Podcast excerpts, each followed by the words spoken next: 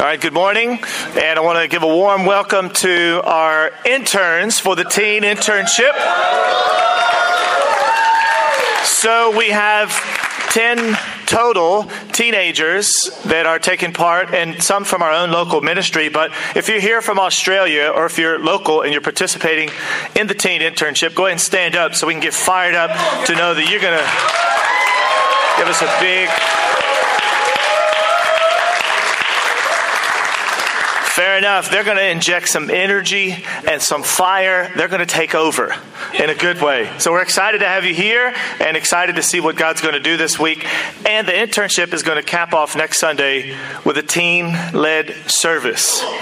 It's going to be awesome. So look forward to that. And later on this afternoon, we will have a baptism as Anna will be baptized. She's on her way to church right now, but at 2 p.m. at Okahu Bay, which is the bay right before Mission Bay. She'll be baptized there at 2 p.m. That's awesome. So uh, the cat ministry is continuing to grow. Very cool, isn't it? That's awesome. And also from Christchurch, our sister Maria, good to have you here. Good to see you. And everybody else, it's so good to see everybody. So, how many of you have ever watched any kind of like American Idol show or Talent, America's Got Talent, something like that? Twice? The Voice. Okay, and many of you might be ashamed to say you have watched it, but but Simon Cowell, y'all familiar with Simon Cowell, and so his responses always kind of make me laugh. I'm like, man, that guy is just bold, you know. So I, I YouTubed his responses, and, and you can they have clips of him responding to people who are trying to audition for this show, and and some of the things he says are something like this you know, there was a group of three girls that came on and they sang, and, and all the judges, they, they kind of give mixed feedback. They said, you, you kind of did a couple things well, but here's some things you need to work on. He just said, You're one of the worst groups I've heard in my life. And I thought, my goodness, but but you kind of think that when you hear it, but you don't say it, right? But he's bold enough to say things like that. And then after one contestant did his thing, he said, you know, the other judges share it, and he says, you should never get on the stage again. like, man, it, it's so bold to make a statement like that. And then the, one of the last ones was, that didn't even sound human. And I just thought, man, he's so bold in the way that he responds. And and I thought, man, you know, but oftentimes we think those things to, to say things that plainly or that boldly, yet we don't. And some, for, some, for sometimes that's good reason, you know, right? But there is something inside of us that, that hears or wants to say something that should be said, needs to be said, ought to be said, but we shrink back. And so this passage today has a lot to tell us concerning the idea of being bold. Not in a way that Simon Cowell is bold, but boldness for the gospel and boldness in our relationships with one another. So if you have a Bible, turn over to 2 Corinthians chapter 3. We'll say a prayer and then we'll dive in, starting in verse 7, and read the entire chapter 3 and chapter 4, and then talk about these three points about being bold this morning. Let's pray together and then we'll start reading. Father, we are grateful to come together and take communion and be able to um, reflect on Jesus. And we pray that the words that are in the scriptures, um, whatever they meant to that original audience, I pray that it'll come to life for us this morning as the Spirit opens our minds and hearts. Thank you for all that you do for us. Help the internship to be fruitful. Help everyone to really bond together in a very special way. Help them to see you in a unique way. Help them to impact our church and those here in the city and help whatever they learn to take back to their own ministries, God. And, and really just help us to really support, encourage, and look to them as a model of, of youth and of energy and zeal.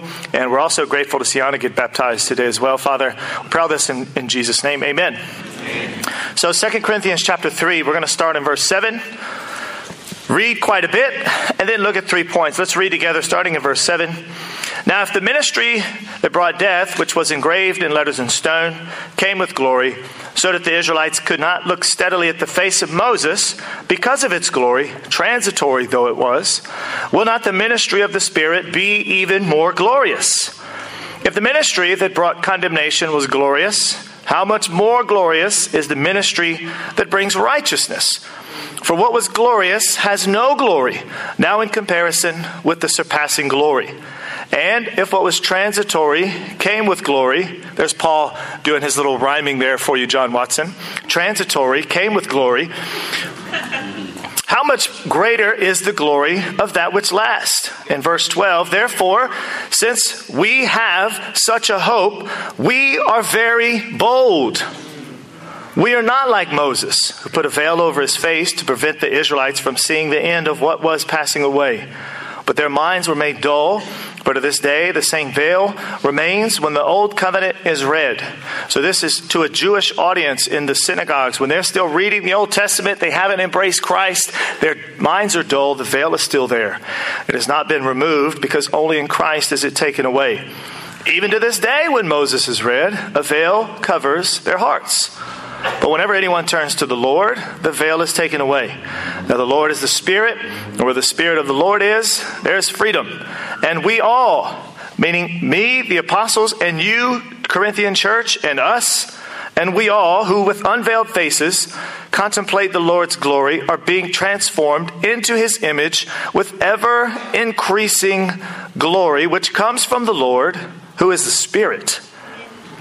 Therefore, since through God's mercy we have this ministry, we do not lose heart. Rather, we have renounced secret and shameful ways. We do not use deception, nor do we distort the word of God. On the contrary, by setting forth the truth plainly, we commend ourselves to every man's conscience in the sight of God. And even if our gospel is veiled, it is veiled to those who are perishing. The God of this age has blinded the minds of unbelievers so that they cannot see the light of the gospel that displays the glory of Christ, who is the image of God. For what we preach is not ourselves, but Christ Jesus as Lord, and ourselves as your servants for Jesus' sake.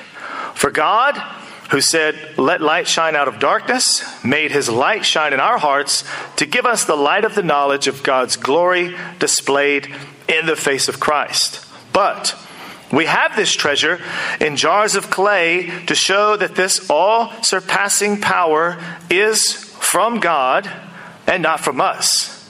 We are hard pressed on every side, but not crushed, perplexed, but not in despair, persecuted, but not abandoned, struck down, but not destroyed. Amen. We always carry around in our body the death of Jesus, so that the life of Jesus may also be revealed in our body.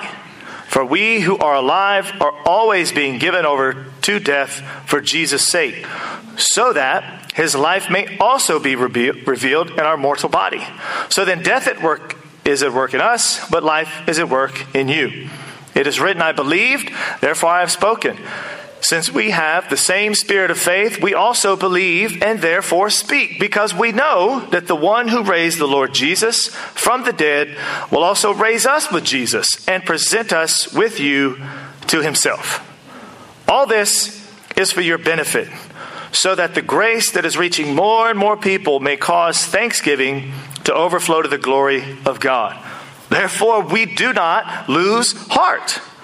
Though outwardly we are wasting away, inwardly we are being renewed day by day. For our light and momentary troubles are achieving for us, for us an eternal glory that far outweighs them all. So we fix our eyes not on what is seen, but on what is unseen. Since what is seen is temporary, but what is unseen is eternal phenomenal passage here. But and it's off you've probably heard a lot of bits and pieces of this but it's helpful to understand the context to really bring it to life. Because paul is really keying in on this idea of being bold. And so if you remember from, from last week 2 corinthians chapter 2 verse 12 and 13 paul talks about going to troas. And when i went to preach the gospel and found the lord had opened a door for me i still had no peace of mind because i did not find my brother titus there so I said goodbye to them and went on to Macedonia. And then if you were to jump ahead to 2 Corinthians chapter 7, verse 5, for when we came into Macedonia, we had no rest, but we were harassed at every turn, conflicts on the outside, fears within. So there's a th- there's a 3 or 4 chapter tangent that he goes on and then it stitches back together in 2 Corinthians chapter 7 verse 5. Now I don't know about you but most of the time when people go on tangents I kind of tune out because they're just irrelevant and annoying to me. But whenever you hear a tangent in the Bible, there's always something insightful. And so there's something inside of this spiritual tangent that Paul wants us to hear that really relates to the idea of being bold. And why is that? Because Remember, they looked at Paul's life and they saw him kind of suffering and weak and always in turmoil. And then he writes this really bold letter to them and challenges them on their Christian life. And they look at Paul and say, Really, how can you, of all people, be so bold to us? You're suffering, you're not victorious, you're always struggling how can you be so bold? And so these three or four chapters give us the insight on well, it's not about anything about me. I'll tell you why I can be bold. And from that come our three points this morning. And it's, it's important to know about the word bold because most of us might think somebody standing on a stage with a megaphone shouting and being loud and obnoxious or doing something radical. That's bold. What the Greek word means, parrhesia, is being frank in your speech, being plain, not beating around the bush, not concealing anything, just straight shooting, bold in your speech. Because he wrote a letter to them that was very bold, very plain. And they say, How can you be like that, Paul? So let's look at these three points the basis for boldness speak boldly and boldly receive. In verse 12, this is the basis of Paul's boldness, of our boldness, and for anyone that follows Christ. Verse 12 of chapter 3 Therefore, since we have such a hope, we are very bold. Remember, this is, this is the issue they're trying to pick with about Paul. Why are you so bold? Well, I'll tell you. First of all, if you look at Moses' ministry, verse 7 through 18, it was glorious. It was awesome. And as a Jew, you would have thought Moses is this high arching figure. And so they associate anything great in the Old Testament, they normally associate it with Moses. He's the great figure of the Old Testament. His ministry was great. And Paul says, think about how great his ministry was. But it was transitory, it was temporary, it only resulted in death, but it was still a glorious ministry. Now, what we have is far superior to that of Moses. What we have is permanent, it's long lasting, and it brings life. I mean, he's using this kind of rabbi logic. If this is true about this, then this certainly is true about this. We have a far superior ministry. And, at, and, at, and on that basis, I can be bold. And so this would have resonated with the Jewish mind, right? This, this concept of, oh, that's true. Moses, his ministry was pretty glorious, but it was temporary. The ministry of the Spirit, the life giving Spirit, far more glorious, far more superior. Therefore, I can be more bold.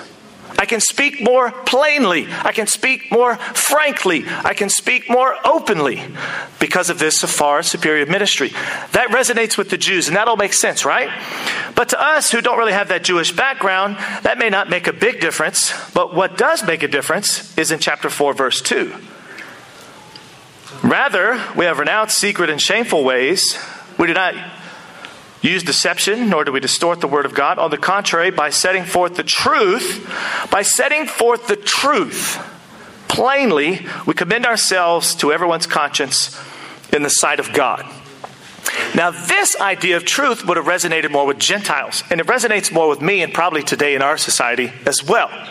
Now, when you hear the word truth, there's a lot of versions of it.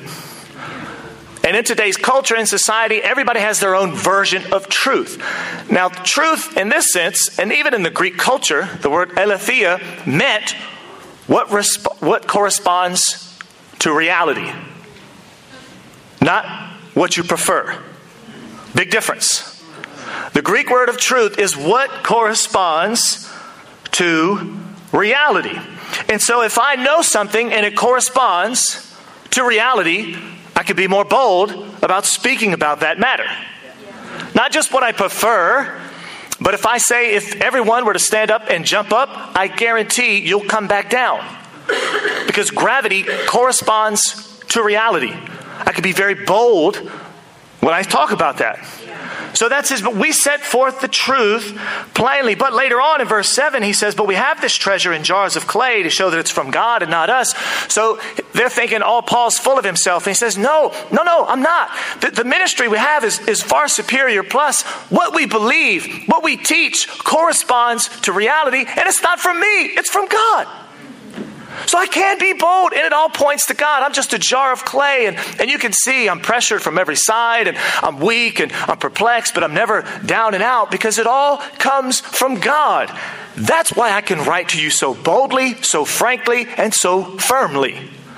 Because of this, this new ministry plus this idea of truth.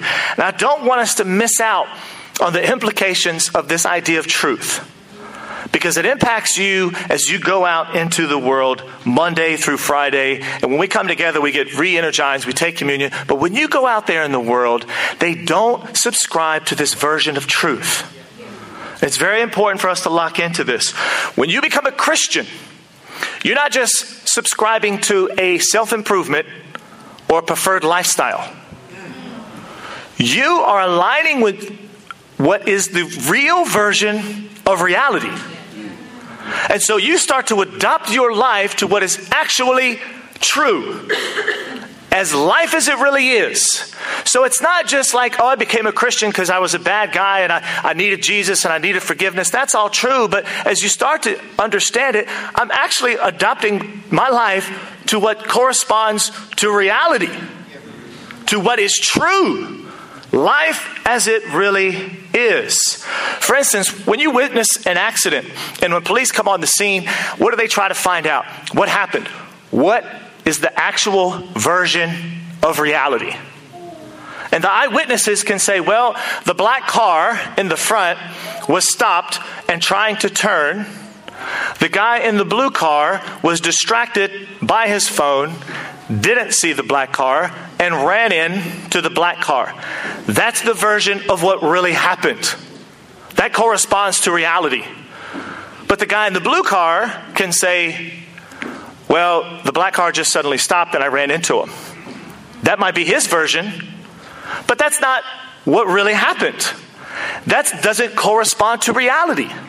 So there's, there's always this idea of truth that was it, with, within our reach. Does that make sense? Yeah. And so that makes sense here. And also, think about this if you have a bank account, that's, that's Pete Nesbitt with his haircut on the left, with the goatee. And, and when you go to the bank and you say, How much money is in my account? And they say, Negative 200.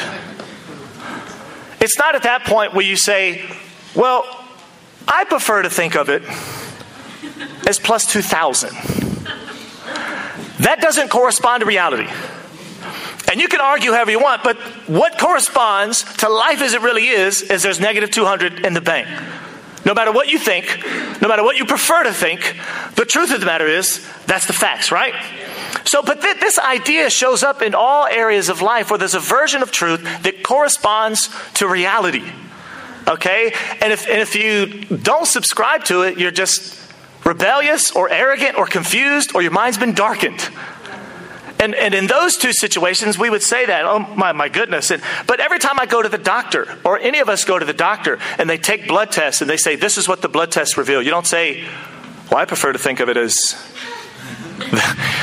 Nobody would, I mean, you can say that, right? But it doesn't correspond to reality. If you go to the mechanic and they say your brake pads are really, really thin. Let me show you. You can't say, well, I prefer to think of it as I love thin brake pads. You know, whatever doesn't that doesn't make sense. And so what we do when we become Christian, it's not just, oh, I think this is a good story. It's like, wow, this is actually true. This represents reality. Yeah. And so when you think of it like that, it becomes we don't have to we don't have to appeal. We just put forth the truth plainly. And if people subscribe, amen. So, one of the views, the way this really is relevant in today's society is here's Richard Dawkins. He's this famous atheist, all right? And here's a quote from him that really kind of highlights what they believe. Anybody that believes in, in no God, in a universe of blind physical forces and genetic replication, some people are going to get hurt, others are going to get l- lucky, and you won't find any rhyme or reason to it nor any justice. The universe we observe has precisely the properties we should expect if there is at the bottom no design, no purpose, no evil, no good, nothing but blind, pitiless indifference. In other words, nothing matters. There's no evil, no good. That's the, that's the version of truth atheists subscribe to. And so, if, does that correspond to reality? Well, I don't believe it does. Because he's saying there's no purpose, no evil, and no good. But I, I, I guarantee you go out on the street and, and you ask anybody, is something wrong with the world today? What would they say? Well, flat out, of course there is. It's, it's atrocious. There's evil all over the place.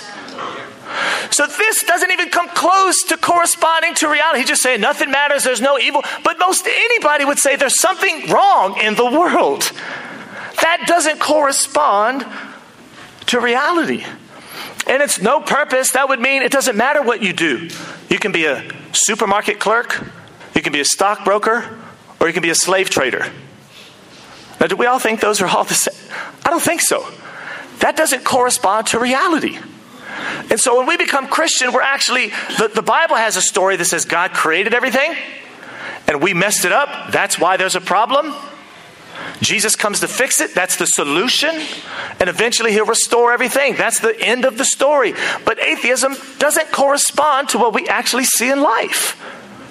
And this is helpful because this is what our world believes, and you'll encounter it in your workplace. You'll encounter it at the university. You'll encounter it from your neighbors. You'll encounter it from the shows you watch. It does not correspond to reality. On the other end of the spectrum, there's this new age, kind of it overlaps Hinduism and Buddhism. Deepak Chopra, ultimately, all is as it should be. And this version says, You're God, I'm God, everybody's a God, everything is God. That's, that's that version. All right? I, I, that doesn't all you need is enlightenment. And it may take several lifetimes to achieve that, but all you need is enlightenment. That version doesn't correspond to reality either. That, that, that, means there's nobody else I can appeal to. It just happens. No, there's every, every sin that I commit, I must suffer for it. There's no forgiveness, no grace, no mercy. But that, and good and bad are just simply illusions. That's that, that's that version of reality, but it doesn't match what we really see. And so when you when, when you go out and share your faith, it's not like you're trying to let me let me try to persuade you. It's just let me tell you the flat out truth. God created everything, we messed it up, Jesus fixes it, and it'll all be good in the end. That's the version that everything fits together in. These other versions, all those pieces don't fit together in. And so, what does this mean? This means since we have this great ministry, since what we believe aligns with truth, we can speak boldly. You and I can speak boldly. And that's awesome. Praise God for that. Several times he says that over and over in this passage. We are very bold. We are very bold. But here's where it happens in our everyday lives when we apply this concept. So, this week on the teen internship, you guys will what is happening here? Let me be bold. Ah, that's the basis of boldness. Amen. Point number two, got ahead of myself. Got ahead of myself is speak boldly. There's the bank. There's Pete Nesbitt. There it is. Speak boldly. So the idea of that, that's the basis. We have a greater ministry and it aligns with truth, right? So now we know, okay, amen. We have a great ministry, aligns with truth. Now we can actually speak boldly. And that's what he talks about in verse 12 through 18. He says, look, we're not like Moses who veiled his face. We don't veil our faces. We speak plainly. We speak boldly. Plus our worldview has changed. Verse 2 of chapter 4. Because we believe in truth, we've renounced secret and shameful ways. We don't use deception or distort the word of God, but we set forth the truth plainly. When you're not fully convinced of something, you're tempted to distort it or be secretive or be ashamed of it. But when you think, man, this is true, whether you believe, whether you like it or not, doesn't really impact me. You don't have to be secretive. You don't have to be ashamed. You don't have to distort it. You don't have to do any of that. You just put forth the truth plainly. And that's what Paul is talking about here. And several times throughout this letter, he says this. 2 Corinthians chapter 6, verse 6. We commend ourselves in every way, in purity, understanding, patience, kindness, in the Holy Spirit, and sincere love, and in truthful speech. We always speak to you plainly. We always speak to you boldly. We always speak to you frankly. 2 Corinthians 7, verse 17. But just as we have said, but just as everything we said to you was true, it lined up with reality, so our boasting about you, Titus, has proved to be true as well. Look, this ministry is great. The content of what we believe is true. That's why we speak truthfully to you. We speak boldly. We're very bold. And this is the way Jesus and the apostles were. I love this passage, John 18. Jesus is being questioned, he's on trial and they're trying to find false evidence. John 18, verse 20 to 21, he says, I have spoken openly. Same Greek word in 2 Corinthians chapter 3 and 4. Bold. I spoke openly. I spoke plainly. I spoke boldly in the synagogues. You want to know what I teach? Go ask the people that heard me. I didn't I wasn't secretive. I wasn't ashamed. I wasn't ambiguous. I spoke boldly. Go ask them. That's Jesus' response when they're trying to question him. Surely they know what I've said. And you see this same exact concept with Peter. When they saw the courage, same word, parrhesia. When they saw the boldness of Peter, they took note. I mean, Peter's speaking plainly. He's speaking boldly. And he's an ordinary man. They said, This guy's been with Jesus. That's why he speaks as he does. 2 Corinthians 4, verse 7. I have spoken to you with great frankness. So, over and over again, Paul is saying, That's why I'm like that. That all makes sense. Imagine you were an employee, right? And the company you work for was going to cut back and make some redundancies, and they were going to let go a lot of staff. And so your boss and yourself are not on good terms. Hopefully, this is not describing a real scenario, this is all hypothetical.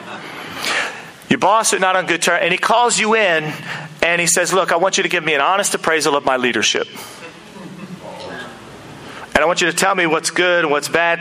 And, and the truth of the matter is, your boss is a poor leader.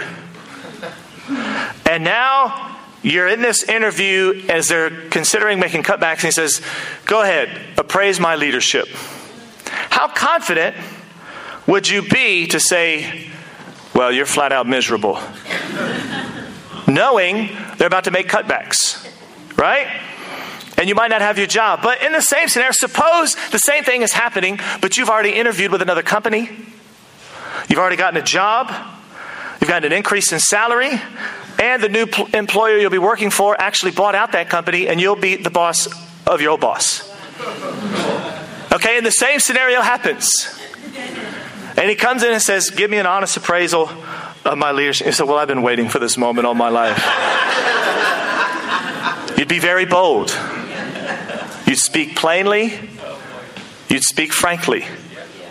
Paul is saying that's what we have in Christ. Why do we shrink back? Amen. Why do we shrink back?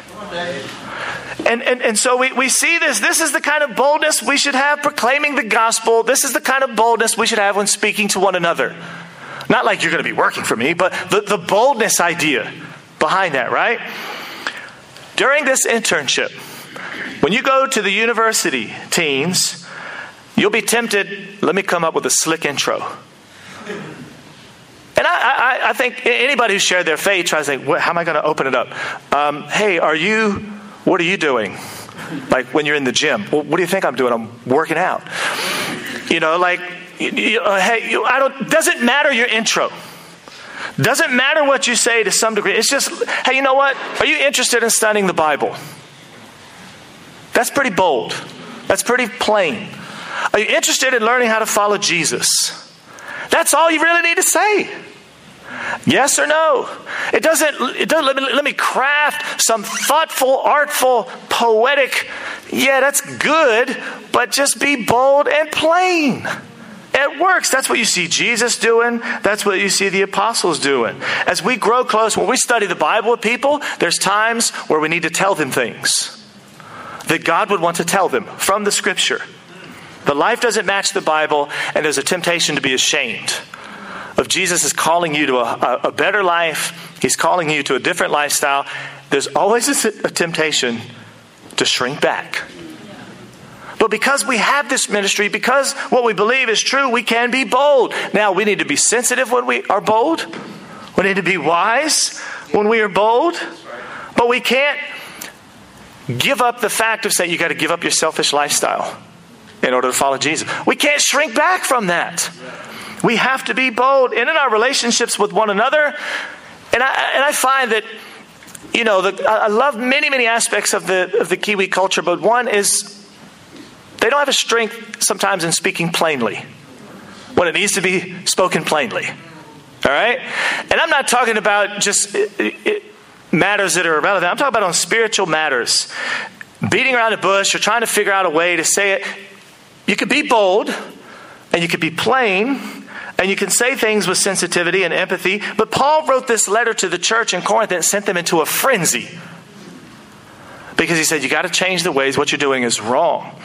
And I think that sometimes we as a church need to say things to one another that are very bold, very loving, but very plain. For instance, if people are not tied in into the fellowship, you need to have a conversation and say, you know, I've noticed you've been more affectionate with the world or something else than God and the church. You don't have to get up and be angry and, and say it harshly, but I, I think you're more connected to the world. I think your affections are elsewhere. That's a very plain statement, but it's loving. But sometimes we have a hard time saying those simple things. Sometimes when people don't get advice, we try to craft some, some clever way to tell them that, but you could just say, you know what? You don't make godly decisions. You make your decisions on, on emotion and feelings. Come on, Dave. And you need to get advice Yeah. From God's word, from godly people. Can, we can say those kinds of things boldly and plainly. For those that are religious, because we all get tempted to get religious. And, and here's the danger, and this, this one is a stinger. For those that are religious, you'll make twice a son of hell as you are when you try to convert somebody. That's what Jesus said. Think about it. If you have this religious spirit about you and you're trying to help somebody and you don't realize that you have a religious spirit, you're going to make twice a son of hell as you are. That means the religious spirit just increases and grows in its hardness. And, and if we notice that, hey, I think you're getting too religious, be bold with people. I think you have a religious spirit about you. You got to change that. And it's not about flattering each other or, or, trying to make each other feel bad. It's just about speaking boldly and plainly because we love one another. Amen? We know the gospel is a glorious ministry. We know it's true from now and all eternity. Let's speak boldly to one another. Amen? Lastly, you got to speak boldly, but you also got to take and receive boldly. I'm going out of here and I'm going to say some things today. right? Or you might get things said to you today. Right? So you got to have both ways. And so, and look in chapter 3, verse 18. Is this the last point? Chapter 3, and we all with unveiled faces contemplate the Lord's glory, are being transformed into his image with ever increasing glory, which comes from the Lord who is the Spirit. This is awesome. The veil has been stripped, removed, taken away. When Moses spoke to Israel, he wore this veil. He didn't want this, them to see this is temporary and fading. Now, Paul says that's been stripped. We can look directly at the image of Jesus. We can absorb direct sunlight and we can take it. And what that does is it transforms us with ever increasing glory as we behold Christ. So, the more we gaze at Christ, the more we look straight at the Bible, the more we take this input, the more we get transformed because everything has been stripped away. In other words, when you encounter God in His Spirit, you don't walk away not transformed. Something happens. Something happens. And the Bible says in this in this verse, verse 4, now we can speak boldly. That doesn't mean everybody's going to take it because the God of this age has blinded the minds of the unbelievers so that they not so they can't see the light. When the gospel is proclaimed, those that are blinded get harder. And they get more rebellious because there's this evil influence blinding their minds. But those of us who can absorb the full radiance of God, it changes us and transforms us. So it, it's the same agent, the gospel message, doing two different things simultaneously. And it's not like we just automatically become more spiritual. We develop some spiritual disciplines, but we need to receive, first of all, we need to receive God's transforming power boldly. God is trying to reach deep into the crevices of your life, transforming you and me and us. Let that happen through the Bible, through the Spirit, through the Word of God, but it also happens in the fellowship. Like Paul wrote to Corinth and wrote him a bold letter, and they had to receive it boldly. At first, they were hurt but eventually they turned around. The same agent, the sun, hardens clay in the desert and melts snow in the polar ice caps. That's the same thing with the gospel. You don't have to distort it or twist it or be or secretive or make a great appeal with it. Put the truth forth plainly. Some people it'll just they'll just continue to harden. Why? Because the God of this age is blinded. They're, they're, Satan has taken away the, the seed. He's helping them think about other things, and they, they can't see it. And they won't until they just surrender. But if you put forth the truth to a believer, the snow melts, it starts to transform, and they become more and more like Christ. This is very positive. We can receive direct sunlight now because of this new ministry. You can absorb the full impact of Jesus in your life. The trajectory of your Christian life can change over time. You can be more bold, you can be more powerful, you can be more pure. You can be all of these Christian qualities because you have the Spirit dwelling inside of you. But the challenge is can you take a firm challenge on the chin when it's needed? Because I think sometimes we get too delicate. And when someone challenges, and I'm not saying, you know, this is one tool of many in the tool belt. Paul didn't walk around challenging people. He's, he's crying for these people, he's weeping for these people, he loves these people, but occasionally he gives them a firm hit on the chin and says, I got to say something to you boldly. And you got to receive it boldly because you got this, you got, we all have this life giving spirit that transforms us. Don't be too delicate. Don't be too delicate. Perhaps God is wanting to speak to you. Perhaps God is wanting to transform you. And if you're too delicate, you'll miss out on that opportunity. I don't want any of us to be like Simon Cowell, but I want all of us to be like Jesus. Amen. I want all of us to be like the Apostle Paul. I want all of us to be like the apostles. Since we have a basis for being so bold, let us speak boldly. We know this ministry is greater. We know this corresponds to truth. Let us speak boldly. Let us preach the gospel boldly. Let us speak boldly to one another. And let this transformation continue in this age until we all finally meet Jesus in his full glory. Amen. Amen.